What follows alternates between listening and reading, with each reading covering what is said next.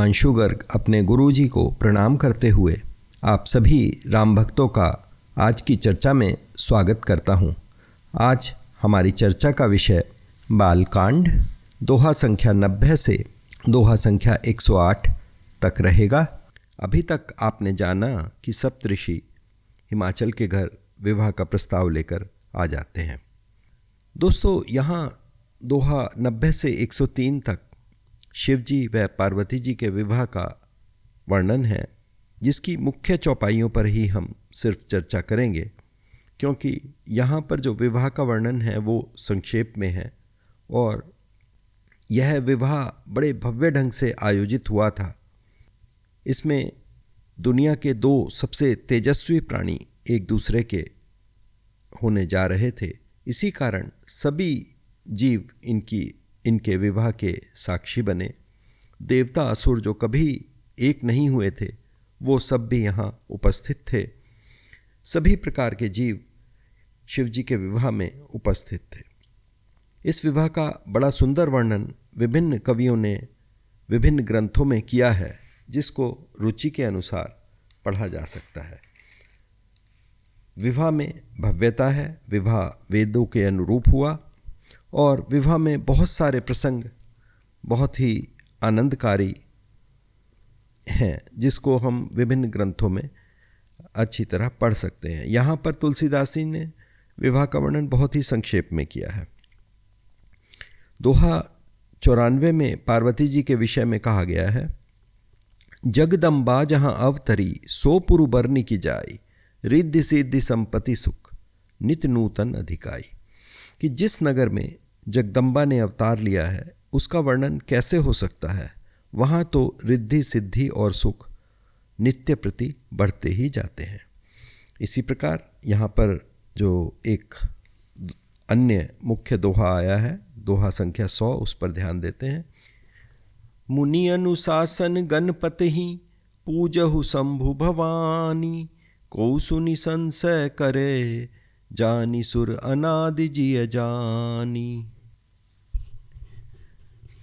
अर्थात मुनियों की आज्ञा से शिवजी और पार्वती जी ने गणेश जी का पूजन किया।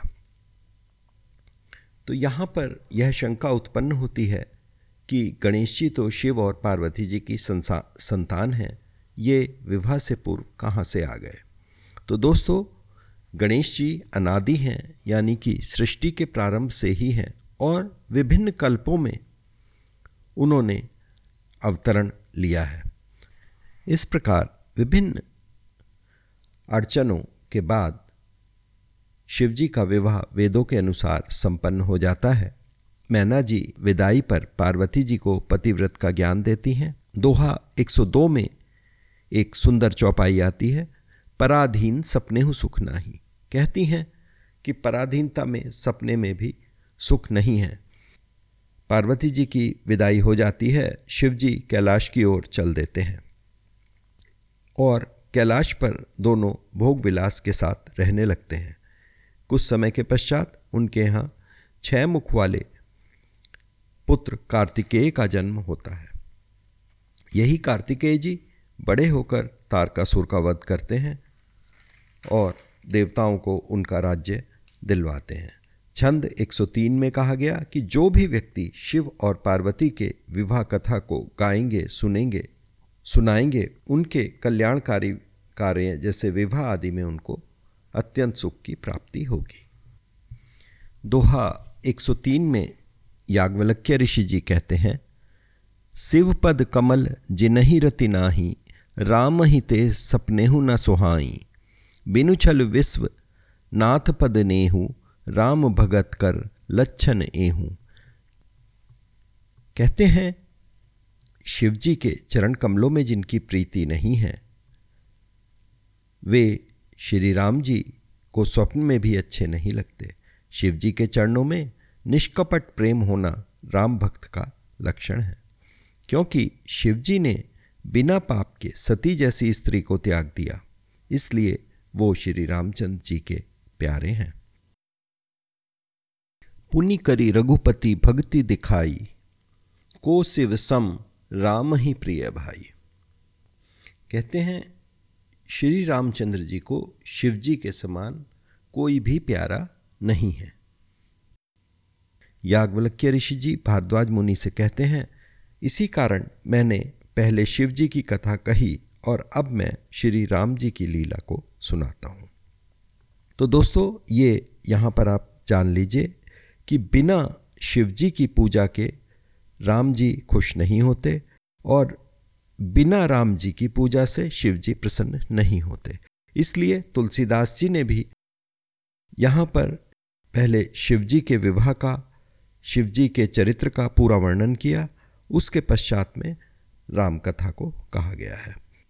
अर्थात जब भी आप शिव जी की पूजा करें तो रामचंद्र जी का एक बार नाम अवश्य लें। और अगर आप रामचंद्र जी की पूजा करते हैं तो शिव जी का जयकारा एक बार ज़रूर बोलें। तब हमारी पूजा सफल होगी।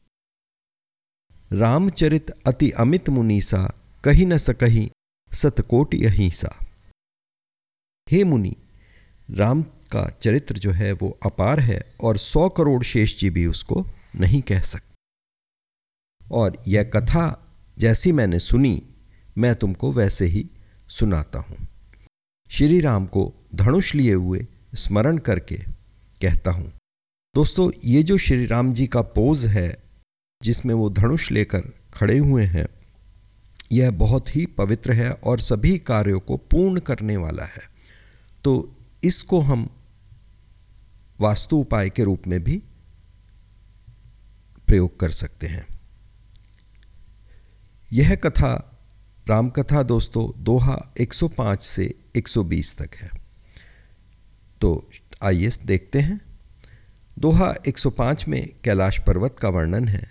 कहते हैं, हरिहर विमुख धर्मरति नाही, ते नर सपने हूँ नहीं जाही।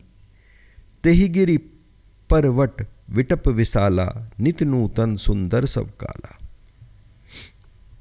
भगवान शिव व विष्णु जी से विमुख धर्म रहित लोग जो है वो कैलाश पर नहीं जा सकते। कैलाश पर वही व्यक्ति जा सकता है जिसकी थोड़ी सी भी आस्था, चाहे भगवान शिव और विष्णु में हो। वहाँ पर एक विशाल बरगद का पेड़ है जो हमेशा हरा भरा रहता है और वहाँ तीनों प्रकार की वायु चलती हैं। शास्त्रों में तीन प्रकार की वायु बताई गई हैं, शीतल, मंद और सुगंधित। बड़ की पेड़ की छाया शीतल होती है और शिव जी उसके नीचे विश्राम करते हैं। दोहा 107 की चौपाई में शिव जी के सुंदर रूप का वर्णन है। उसमें चौपाई एक में बताया गया है कि शिव जी के मस्तक पर दूज का चंद्रमा विद्यमान है। नीलकंठ लावण्य निधि सोह बाल विधुभाल शिव जी कैलाश पर प्रसन्न मुद्रा में वट वृक्ष के नीचे बैठे हुए हैं। और तभी वहाँ पर पार्वती जी आती हैं। शिव जी उनको आदरपूर्वक अपने बाईं ओर बैठा लेते हैं और वहाँ बैठते ही वह उनको पूर्वजन्म की सारी यादें दे देते हैं। पार्वती जी भी मधुर मुस्कान से शिवजी से प्रेम पूर्वक कहती हैं, मधुर वचनों से उनकी प्रशंसा करते हुए कहती हैं कि, हे स्वामी, यदि आप मुझ पर प्रसन्न हैं तो आप श्री रघुनाथ जी की कथा को अलग अलग ढंग, यानी ज्ञान, तर्क और भक्ति, आनंद चारों के परिपेक्ष में सुनाइएगा। और मेरे अज्ञान को हर लीजिए, मेरे अज्ञान को दूर कर दीजिएगा। दोस्तों, यदि हम दोहा 107 में वर्णित गुणों को पढ़ लें, समझ लें और उनको जीवन में उतार लें, जैसे हम आपस में एक दूसरे की तारीफ़ का, एक दूसरे के गुणों का बखान करना कभी ना भूलें। तो हमारे दाम्पत्य जीवन में सदा मिठास घुली रहेगी। कहती हैं, जासु भवनु सुर तरु तर होई, सही की दरिद्र, जनित दुख सोई। ससी भूषण अस हृदय विचारी हरहुनाथ मम, मति ब्रह्म भारी कि जिसका घर कल्प वृक्ष के नीचे हो वह भला दरिद्रता से उत्पन्न दुखों को क्यों सहेगा? यानी वह अज्ञानी क्यों रहेगा? या उसके मन में अज्ञान क्यों रहेगा? हे शशिभूषण, हे नाथ, हृदय में ऐसा विचार कर मेरे बुद्धि के भारी भ्रम को हर लीजिएगा, मेरे भ्रम को दूर कर दीजिएगा। दोस्तों, आगे पार्वती जी ने शिव जी से बहुत गूढ़ आठ प्रश्न पूछे हैं, जिनको हम अपने अगले एपिसोड में चर्चा में लेंगे। और तब तक के लिए हम कहेंगे, ज़ोर से बोलेंगे, जय श्री राम।